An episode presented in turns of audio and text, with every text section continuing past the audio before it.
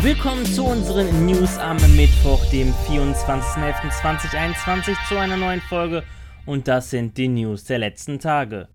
Kojima Productions hat eine neue Geschäftssparte in Los Angeles gegründet, die sich weiteren Chancen und Möglichkeiten im Unterhaltungsbereich jenseits von Videospielen widmen soll.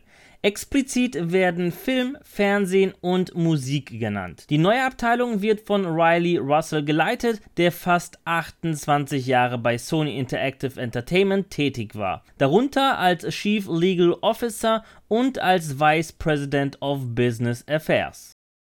Die Star Wars Battlefront Serie von EA bekommt wahrscheinlich keinen weiteren Ableger. Das zumindest lässt der Insider Tom Henderson derzeit auf Twitter in einem langen Thread vermuten. Zwar befand sich Battlefront 3 in der Konzeptphase bei Entwickler DICE, jedoch lehnte Publisher Electronic Arts den Pitch aufgrund hoher Lizenzkosten ab. Zudem erwähnt Henderson einen weiteren Grund, warum Battlefront 3 unwahrscheinlich ist. Und zwar verließen in den vergangenen Jahren mehrere wichtige Personen aus dem Battlefront-Team das Studio. Es bleibt abzuwarten, ob wirklich kein weiteres Star Wars Battlefront von DICE kommt. Da aber EA keine Exklusivrechte mehr an Star Wars Spielen besitzt, können wir uns auf Star Wars Spiele von anderen Entwicklern freuen, zum Beispiel von Ubisoft. Zu den optischen Features der PS5 gehört unter anderem die Möglichkeit, die beiden weißen Seitenplatten, die sich Faceplates nennen, abzunehmen, um zum Beispiel die Konsole besser zu reinigen oder um auch an die SSD heranzukommen. An sich könnte man sie auch abnehmen, um Faceplates einer anderen Farbe anzubringen. Doch da gibt es leider ein Problem. Offiziell existieren keine Faceplates.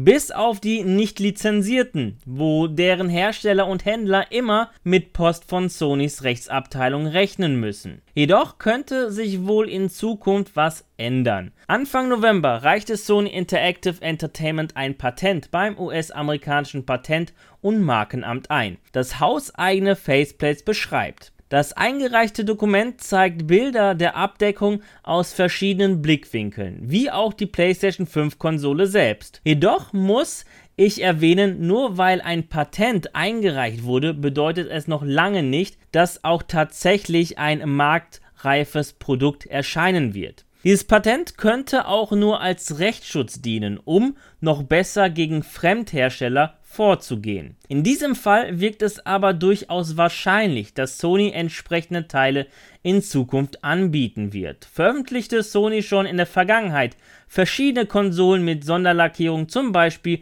die rote PlayStation 4 Limited Spider-Man Edition. Immerhin scheint definitiv eine Faceplate-Nachfrage zu bestehen. Ich würde sehr gerne meiner PS5-Konsole ein Midnight Black oder Cosmic Red spendieren. Wo das Cosmic Red hätte schon was.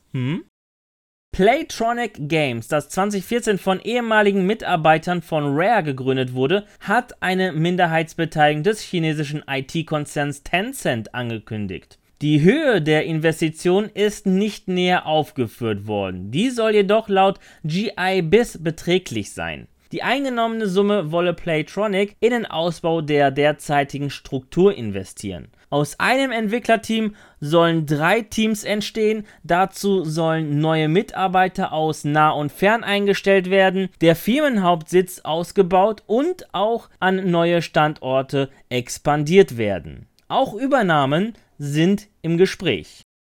Die erste Staffel der 9 Folgen langen League of Legends Serie Arcane, die man seit Anfang November auf Netflix sehen kann, kam sowohl bei den Kritikern als auch bei den Zuschauern überaus gut an.